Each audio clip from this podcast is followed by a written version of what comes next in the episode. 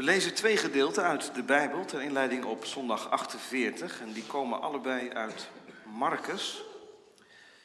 Het woordje Koninkrijk komt 122 keer voor in het Nieuwe Testament. Veelal in de Evangelieën.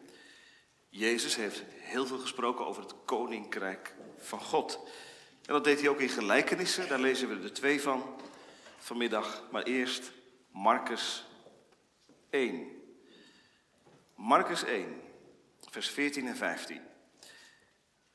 Nadat Johannes overgeleverd was, ging Jezus naar Galilea en predikte het evangelie van het Koninkrijk van God. En hij zei: de tijd is vervuld en het Koninkrijk van God is nabijgekomen.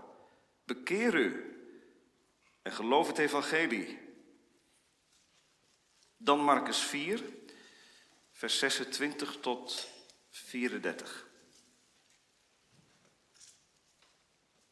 Waar Jezus zegt: zo is het Koninkrijk van God, als wanneer iemand het zaad in de aarde werpt en slaapt en opstaat nacht en dag en het zaad ontkiemt en wordt lang, zonder dat hij zelf weet hoe. Want de aarde brengt vanzelf vrucht voort. Eerst de halm, daarna de aar, daarna het volle koren in de aar. En als de vruchten toelaat, zendt hij meteen de sikkel erin, omdat de oogsttijd is aangebroken. En hij zei: waarmee zullen wij het Koninkrijk van God vergelijken? Of door welke gelijkenis zullen wij het voorstellen? Door een mosterdzaad, dat als het in de aarde gezaaid wordt, het kleinste is van alle zaden die er op de aarde zijn. En wanneer het gezaaid is, komt het op en wordt het grootste van alle tuingewassen en maakt grote takken, zodat de vogels in de lucht in zijn schaduw kunnen nestelen. En door veel van zulke gelijkenissen sprak hij het woord tot hen, voor zover zij het horen konden, en zonder gelijkenis sprak hij tot hen niet, maar hij verklaarde alles aan zijn discipelen als zij alleen waren. We lezen nu zondag 48.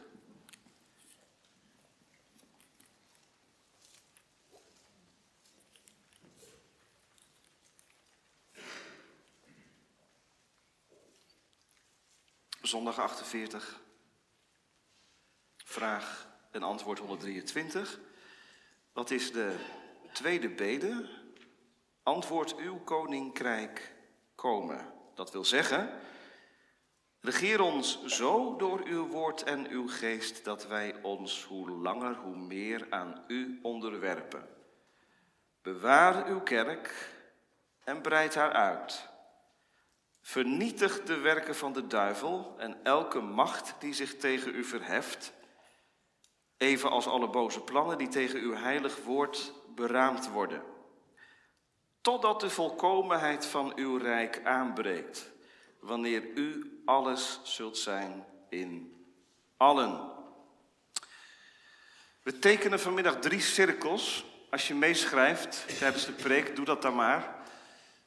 3 cirkels. De eerste cirkel is de cirkel om jou heen. Als je je naam even opschrijft en daar een cirkel omheen doet. Dat is de eerste cirkel. Uw koninkrijk komen, bidden wij met het oog op onszelf. Regeer ons door uw woord en door uw geest, dat wij ons hoe langer hoe meer aan u onderwerpen. En dan een tweede cirkel eromheen. Dat is de cirkel van de gemeente. Onze gemeente,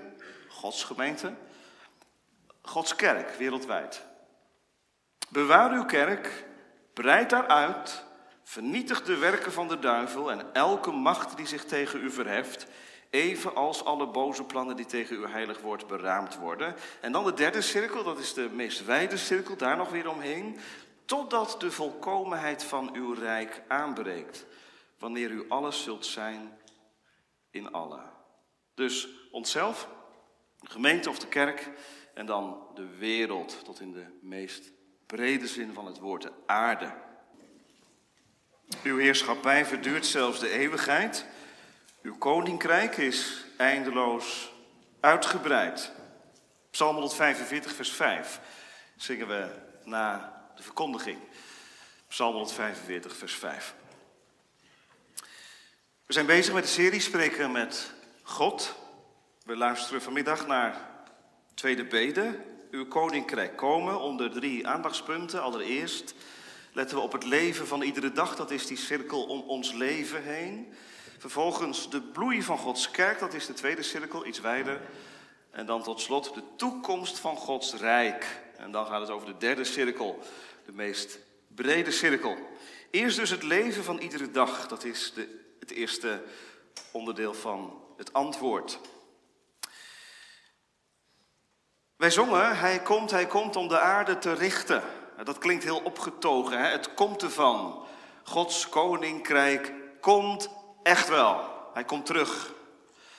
Maar, en dat kan soms heel dichtbij zijn, de vraag die van binnen opwelt, of die wordt opgeworpen door iets wat er gebeurt, wat je ziet in deze wereld. Dat je denkt, of jezelf afvraagt, ja, maar gebeurt er nog wat? Komt er nog wat van dat koninkrijk van u? Bij mezelf, mijn gezin. Dat is geen gekke vraag hoor, want in de psalmen lezen we dat ook op een iets andere manier gesteld. Hoe lang nog, heren? Komt uw koninkrijk wel? De discipelen van de Heer Jezus hadden daar een bepaald beeld bij. Het koninkrijk van Jezus komt en het legt beslag op heel de wereld en iedereen buigt als een knipmes voor Jezus en alle ellende en ongerechtigheid die wordt van de aarde verdreven. Zult u in deze tijd het koninkrijk oprichten, Heer Jezus?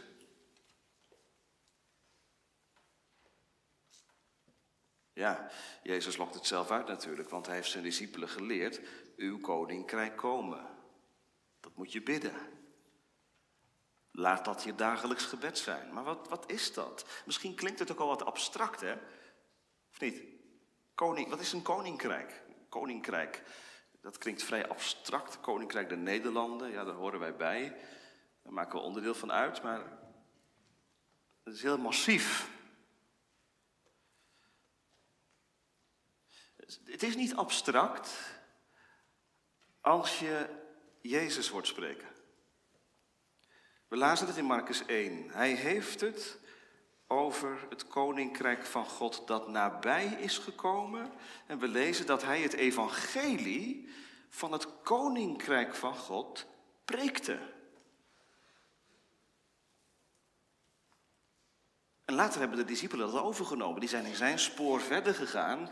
En later de apostelen en zo de dienaren van het woord en evangelisten die in de eeuwen daarna in deze wereld zijn uitgegaan. Zij prediken het evangelie van het koninkrijk van God. Wat betekent dat?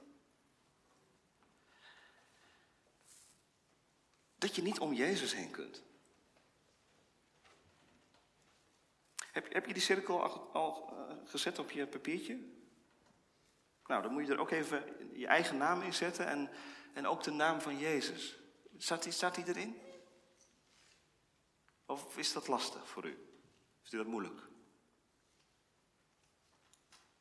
Dat is wel heel belangrijk, hè? Zo belangrijk dat zonder Jezus er voor u geen koninkrijk komen zal. Want Gods koninkrijk komt en we zingen straks dat Gods koninkrijk eindeloos wordt uitgebreid.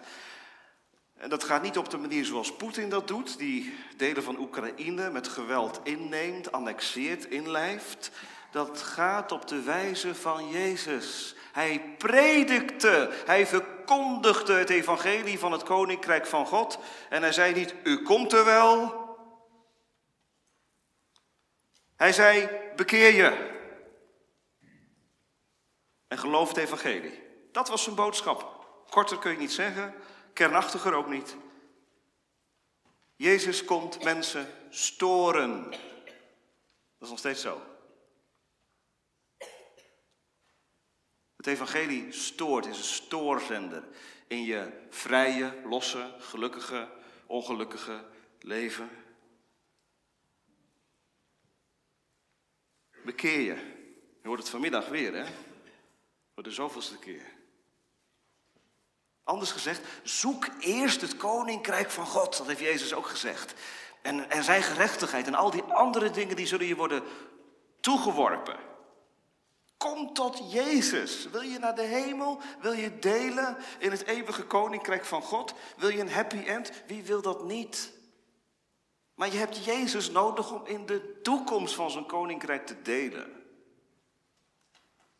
Het koninkrijk van God komt verkondigend tot ons. En dat is maar goed ook, want wij kunnen vanuit onszelf niet in het koninkrijk van God komen, tenzij wij opnieuw geboren worden. Dat heeft Jezus ook gezegd.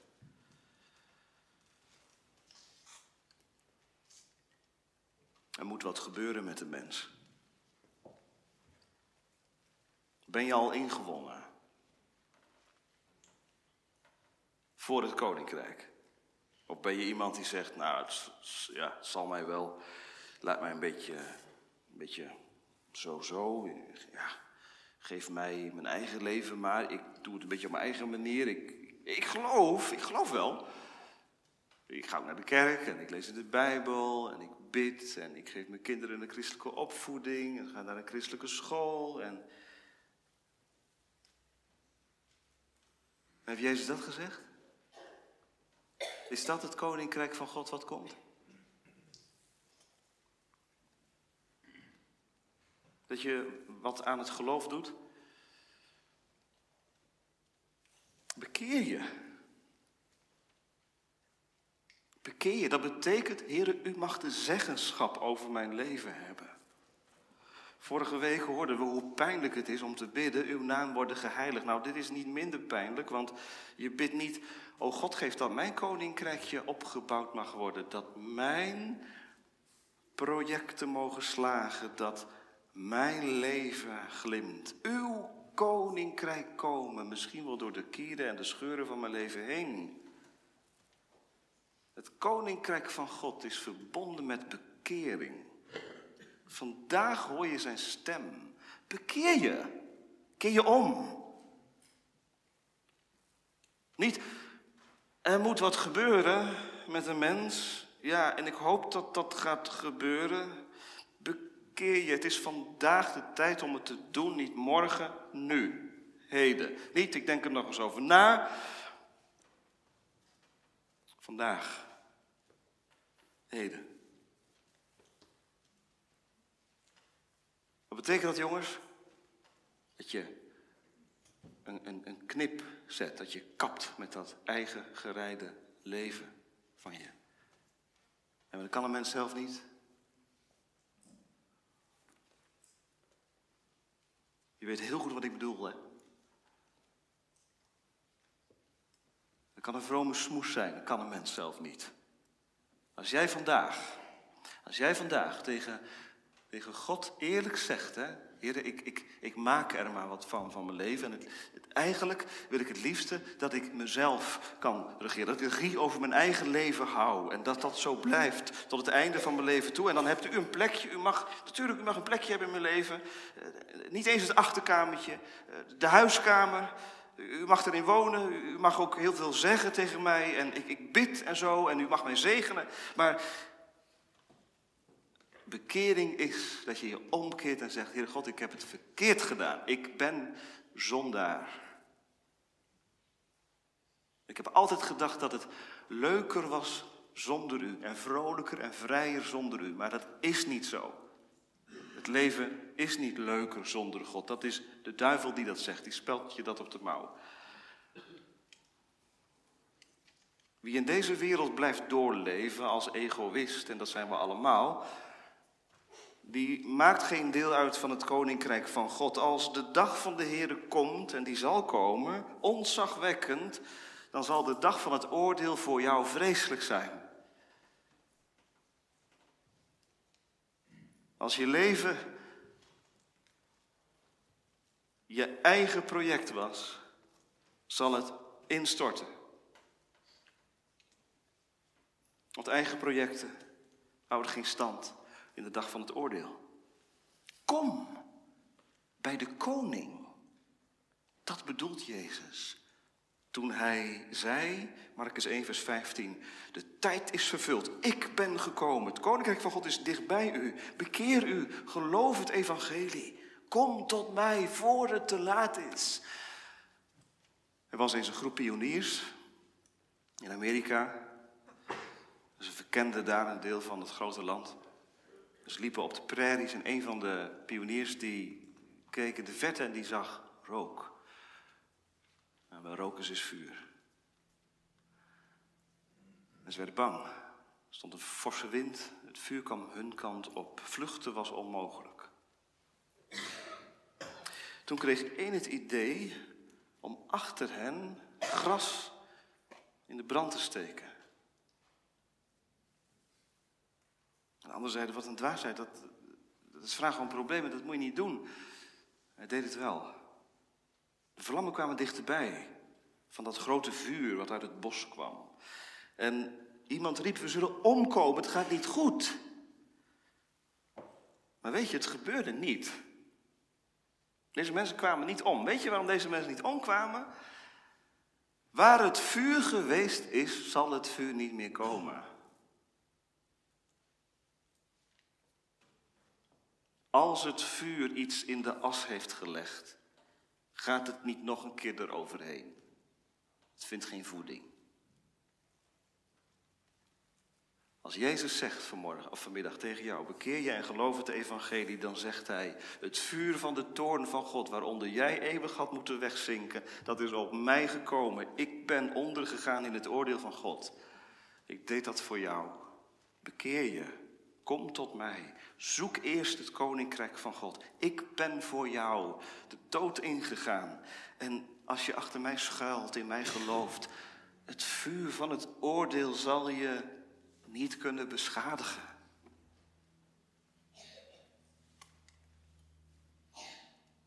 Als je zo'n onderdaan bent van Jezus, dan begrijp je de uitleg van de catechismus. Regeer ons door uw woord en door uw geest. Twee middelen die God gebruikt om ons te regeren. Dat is wat anders dan domineren. Hè? Daar hebben wij een bepaalde gevoeligheid voor. En soms is er misschien ook wel reden door. Kijken we naar de overheid. Ja, de overheid die regeert, ja, die domineert eigenlijk vooral. Want die vindt van alles, hij moet van alles doen en zo. Nou, Gods regering is geen dominantie. Gaat niet even de knoet eroverheen of zo. Regering van God door uw woord en door uw geest is leiding. Sturing, correctie ook. Ingrijpen, dat ook. Met het doel dat je je onderwerpt. En dat klinkt misschien ook wat negatief. Maar het is je in dienst stellen van. Onderdaan zijn van. Je voetstappen vastmaken in zijn woord. Dat is het. Neemt u de zeggenschap over.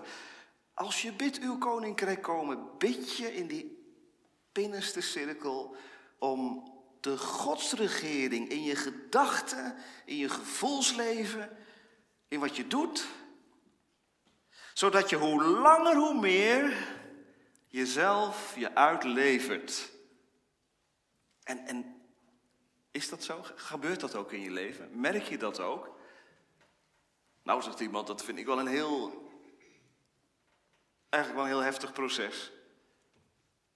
Dat is het ook. Dit proces van regering door woord en geest, dat is strijd.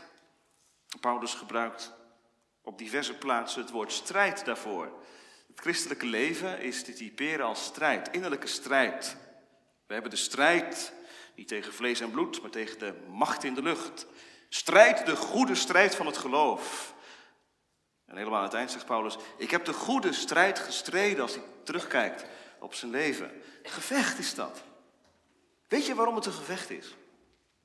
Weet je waarom dit gebed een voortdurend conflict oproept in je leven? Omdat Jezus niet naast je wil lopen, maar in je wil wonen door zijn Heilige Geest. Jezus naast je, dat is, u mag met mij mee. Waar ik naartoe ga, wilt u mij dan alstublieft zegenen? Maar Jezus in je door zijn geest, dat is de vernieuwing. Het proces van bekering, dagelijkse bekering. Je gedachten die op God gericht worden. Je gaat je tijd, je financiën, je leven, je opvoeding in het licht van woord en geest zien. Heren, wat is uw bedoeling? Wat wilt u dat ik doen zal? Uw koninkrijk komen. Is dat nou een zwaar leven? Kinderen van God, is dit een zwaar, is dit een moeilijk leven? Het leven kan zwaar zijn, maar dit is niet zwaar, toch? Dit is heerlijk. Dit is heerlijk. Bij Tim Keller las ik: een christen mag met opgeheven hoofd door de wereld gaan. Hij zegt dat naar aanleiding van Psalm 3. U heft mij het hoofd omhoog. Wij zongen het vanmorgen ook in andere woorden. Psalm 89. Wij zullen het hoofd omhoog steken en de eerkroon dragen. Een christen mag nu al met een opgeheven hoofd door de wereld. Niet verwaand of trots, maar blij, bevrijd. Het beste komt nog. Regeer ons door uw woord en door uw geest. Je hoeft niet met je gezicht naar beneden te lopen. Het gaat de goede kant op. U bent bezig om mij te onderwerpen aan u. En straks zal het volkomen zo zijn. Nou, dat is toch iets om blij van te worden. Hoeveel conflict het ook oproept van binnen. Nou, dat is het eerste. Regeer ons zo door uw woord en geest dat wij ons hoe langer hoe meer aan u onderwerpen. Dan een tweede, de tweede cirkel. De bloei van Gods kerk. Want gemeente, toen Jezus zijn discipelen dit leerde, uw koninkrijk komen, bedoelde hij natuurlijk in de allereerste plaats, dat mag je bidden met het oog op jezelf. Uw koninkrijk komen. Maar Jezus heeft nooit bedoeld dat zijn kinderen dat heel individualistisch moesten opvatten. Zo van, uw koninkrijk komen, geef dat ik behouden mag worden, dat bij mij goed zal komen, dat mijn ziel gered zal zijn. Nee, Jezus zendt zijn discipelen uit straks in de wereld. Met het oog daarop leert hij zijn discipelen bidden. Uw koninkrijk komen. Bij iedere voetstap die ze zetten. Bij iedere grens die ze overgaan. De apostelen, Paulus, vanmorgen, Korinthe. Misschien is hij wel gebeden. Toen hij aanmeerde in de haven van Korinthe. O God, wat moet ik hier in deze goddeloze stad. Uw koninkrijk komen. Bewaar uw kerk en breid haar uit. En hoe gaat het dan in zijn werk? Bewaar uw kerk en breid haar uit. Daarvoor hebben we Marcus 4 gelezen. Marcus 4, die twee gelijkenissen. Die gaan over het zaad. Zaad is piepklein. Zeker het mosterdzaad is nauwelijks met het blote oog te zien. En toch, het heeft een enorme kracht in zich, dat zaad. En dat is het punt wat Jezus maakte in die gelijkenissen. Het zaad is klein, maar er gebeurt wat als het zaad in de aarde valt. Het heeft enorme gevolgen. Zo is het koninkrijk van God, Marcus 4. Iemand werpt het zaad in de aarde. Hoef je geen dominee voor te zijn dus, hè? Het is niet zo dat God door dominees de kerk bewaart en uitbreidt. Die gebruikt hij ook, gelukkig. Maar u ook, hè? Als u christen bent. Als u discipel bent van de Heer Jezus. Luister maar naar Jezus. Zo is het koninkrijk van God als wanneer iemand, vul je naam maar in, het zaad in de aarde werpt. Morgen, hè, dat gesprekje bij de koffieautomaat. Dat even dat heen en weer appen. Met een collega die geen christen is. Een telefoongesprek. Waarbij je iets van het zaad laat vallen. Het zaad. Heel klein. Heel nietig. Met het blote oog niet eens te zien. En er gebeurt wat ondergronds. Heb jij geen zicht op? Hoeft ook niet. Paulus zag het ook niet allemaal. Maar weet wel, ik heb veel volk in deze stad Korinthe. Dat had God hem gezegd. God bouwt zijn kerk en zijn koninkrijk.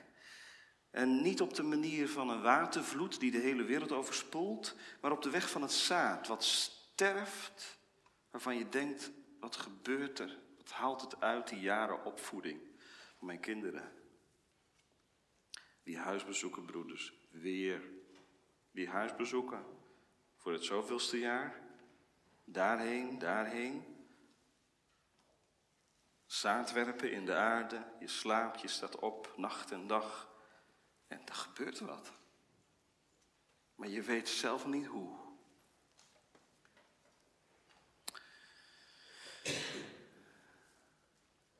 Even tussendoor. Is dit ook je verlangen? Want dit gebed, hè, uw koninkrijk komen, dat wordt gebeden door mensen die ook verlangen dat het koninkrijk van God doorbreekt. Bij anderen. De binnenste cirkel in het gezin, bij je kinderen, je kleinkinderen, bij je familie, in de gemeente, wereldwijd.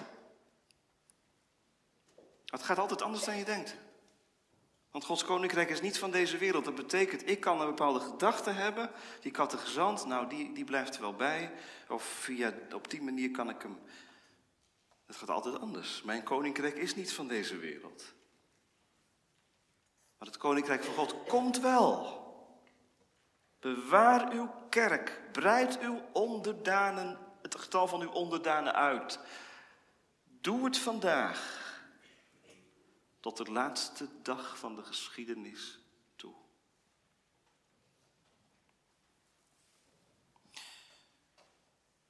Zet morgen maar in je agenda. Zie, hij komt. En laten we ons werk in dat perspectief doen. Hij komt. Uw koninkrijk komen. Zo ga ik naar mijn werk. En zo wil ik mezelf in de dienst van de Heere geven. Heere, geef dat ik vandaag gelegenheid mag krijgen. Misschien wel een gelegenheid die ik niet eens verwachtte. Dat gaat heel anders dan ik had gedacht. Om iets te delen. Geef dat zij, mijn collega's, iets in mij mogen opmerken. De manier waarop ik met lijden omga. De manier waarop ik met verdriet omga. Bewaar uw kerk. Breid haar uit. Doe het op uw manier. Op uw wijze. Doe het ook vanuit deze gemeente. Vorige week had ik geruild met dominee Bezem, dat weet u. En het gaat natuurlijk in iedere gemeente anders. De orde van dienst. De ouding van dienst deed daar ook de afkondiging voor de dienst. En wat ik heel mooi vond, is dat de ouderling afsloot met dit alles deo volente. En dan komt het. En in de afwachting van zijn komst. Toen dacht ik, ja. Al die mededelingen in de afwachting van zijn komst. Wat gebeurt in de gemeente, vindt plaats in de afwachting van zijn komst. Maranatha.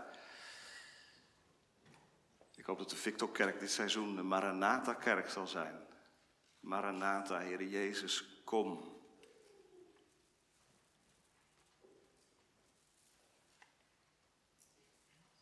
Dat betekent als je vanmiddag zegt, ik ben een christen, ik ben van hem, dat je dit op je hart hebt. En als je dit nou niet op je hart hebt, hè, als je nou niet bidt voor de gemeente, of jezelf er vanmiddag al betrapt dat je dit geen of weinig plek geeft in je gebedsleven, dan corrigeert God je vanmiddag.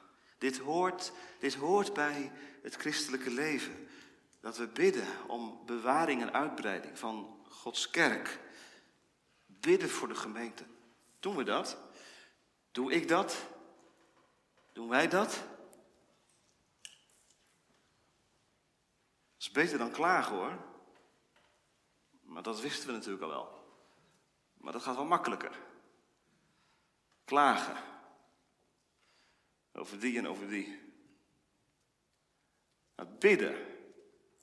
Daar zijn we toe geroepen, gemeente. Doorbidden. Zoals Paulus dat deed.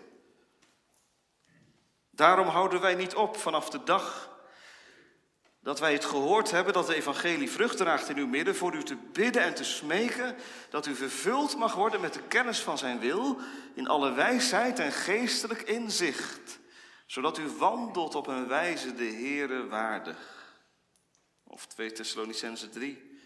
Verder, broeders, bid voor ons dat het woord van de Heere zijn loop mag hebben en verheerlijkt mag worden, zoals ook bij u. Zegen komt alleen maar in de weg van het gebed. Broeders ambtsdragers, wij passen niet op de winkel. En als je zelf hierop betrapt dat je als ambtsdrager die houding hebt gekregen, een beetje op de winkel passen, een beetje kijken dat het goed gaat en zo, dan is dit echt een correctie voor ons denken als ambtsdrager. Bewaar en vermeerder uw kerk. Dat is wat anders dan het gaat goed, want de kerk zit vol. Gelukkig komen er nog mensen. Heere, geef dat iedereen de Heer Jezus kent en met hem leeft en wandelt. En dat het evangelie zijn uitwerking mag hebben in het leven van alle dag. Want we zitten hier vandaag 2 keer bij elkaar. Maar het grootste deel van de week zien we elkaar niet. En zijn we hier en daar in de maatschappij. En gemeente, wij zijn het zout, hè? En het licht. U bent het zout van de wereld, u bent het licht, de stad op de berg. Bewaar en vermeerder uw kerk. U wordt straks uitgezonden, de wereld in.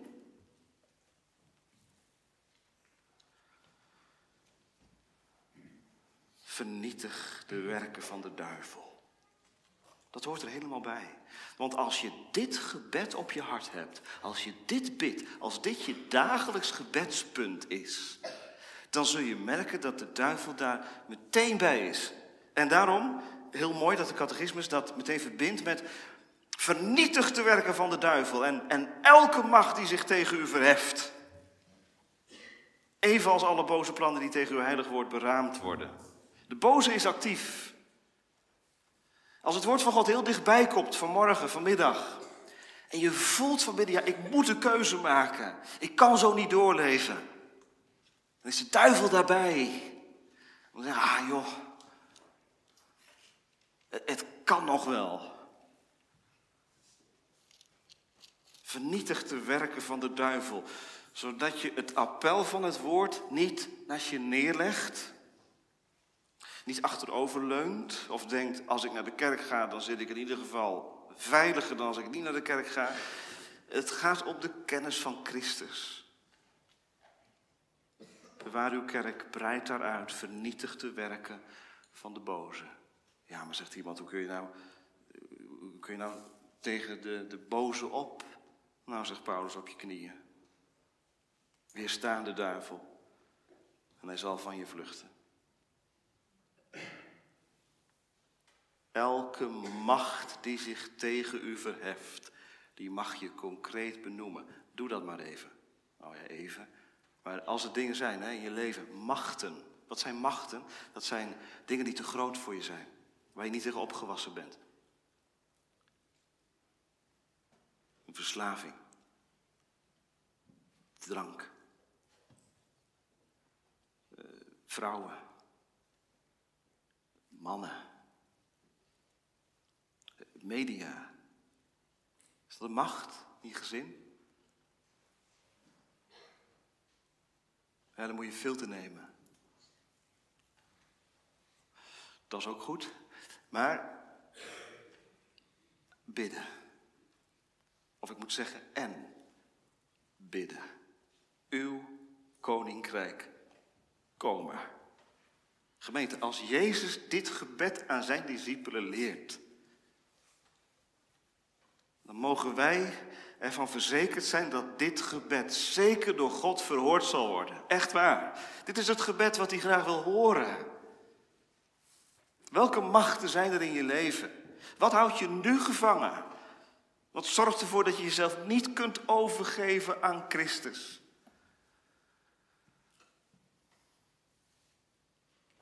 bid, uw koninkrijk komen. En deel het met een ander. Waarom niet? Wil je voor me bidden dat Gods koninkrijk in mijn leven, in mijn gedachten, in mijn gevoelsleven komt? Zodat zijn koninkrijk wordt uitgebreid. En dan wordt er nog iets genoemd. Het gaat over boze plannen die tegen uw heilig woord beraamd worden. Dat wordt ook verbonden met het gebed uw koninkrijk komen. En dat is ook wel te begrijpen. Want het woord van God, dat is het middel waardoor het koninkrijk komt. Het zaad van het woord. Maar als de boze het voor elkaar krijgt om het woord van God te verzwakken of aan de kant te schuiven, dan dat is natuurlijk geweldig. En weet je, daarom kan het zomaar gebeuren hè, dat jij van je vrienden bijvoorbeeld hoort, weet je, dat woord van God, hè, weet je dat allemaal fantasie is? Dat is door mensen bedacht. Inspiratie, dat is echt een heel raar verhaal. De Bijbel is eigenlijk een sprookjesboek, een verhalenboek. Net zoals andere belangrijke boeken in de geschiedenis, daar kun je veel van leren, maar denk je nou echt dat het woord van God geïnspireerd is en dat dat zo'n kracht heeft dat het mensen verandert? Woord van God. Boze plannen. Die tegen uw heilig woord beraamd worden. Het komt in je gedachten en je denkt, ja, dat woord van God, kan ik daar eigenlijk nog op aan? Misschien zitten hier wel jonge mensen of ouderen die daar geweldig mee in de knoop zitten. Kan ik op dit woord aan? Het gezag van het woord. Is dat wel betrouwbaar genoeg? Op wiens gezag moet ik geloven dat de Bijbel het woord van God is? Boze plannen die tegen het heilig woord van God beraamd worden. Kan ook op een hele conservatieve manier, hè, dat het woord van God gekneveld wordt, verkokerd wordt tot één bepaalde kernboodschap. En dat de rest van het woord nooit open gaat. Dat zijn ook boze plannen. De duivel is heel creatief wat dat betreft. Wat moet je ermee, zegt iemand. Nou, ik zou zeggen, deel het met iemand. Deel het met iemand. Ik hoop, ik begin over een paar weken met catechisatie weer. Ik hoop dat we het daar ook over kunnen hebben met elkaar. Soms ga je door een crisis als jongere. Je bent opgevoed met een open Bijbel. Maar je denkt, ja, op wiens gezag zou ik de Bijbel nog moeten lezen? Ik bedoel, de dag loopt ook wel als ik de Bijbel niet lees hoor. Ik hoop dat we daarover kunnen hebben. En wat dan uiteindelijk toch belangrijk is om te weten. De Bijbel is geen fantasie. Het is het woord van God dat levens echt verandert. Uw koninkrijk komen. Houd mij vast, Heere God, en geef dat ik in uw woord mijn gang en mijn treden vastmaakt. Dat is het gebed van ieder levende christen. Heere, leid mij in uw waarheid. U bent de God van mijn heil. Tot slot. Die derde cirkel, dat is dan de meest wijde cirkel. Dat gaat over de wereld, dat gaat over de aarde. Jezus heeft gezegd, mijn koninkrijk is niet van deze wereld. Maar het koninkrijk is wel voor de wereld. Het laatste zinnetje. Totdat de volkomenheid van uw rijk aanbreekt, wanneer u alles zult zijn in allen. Ja, dat gaat gebeuren. Dat is al bezig. Het koninkrijk van God is al gekomen en het zal komen, zegt Jezus. De tijd is vervuld. We gaan toe naar de aarde die één paradijs van vrede zal zijn. Dat gaat door het vuur heen. Dat gaat door de crisis heen. En sommige kronkels en bochten in de geschiedenis zien we ook. Maar met vaste hand leidt God alles naar het einddoel. Je bidt, uw koninkrijk komen. En daarmee bid je ook, Heere God, geef dat het zal gebeuren. En dat ik erbij mag zijn en dat ik hier en nu er al iets van waarneem. Dat dat komen gaat.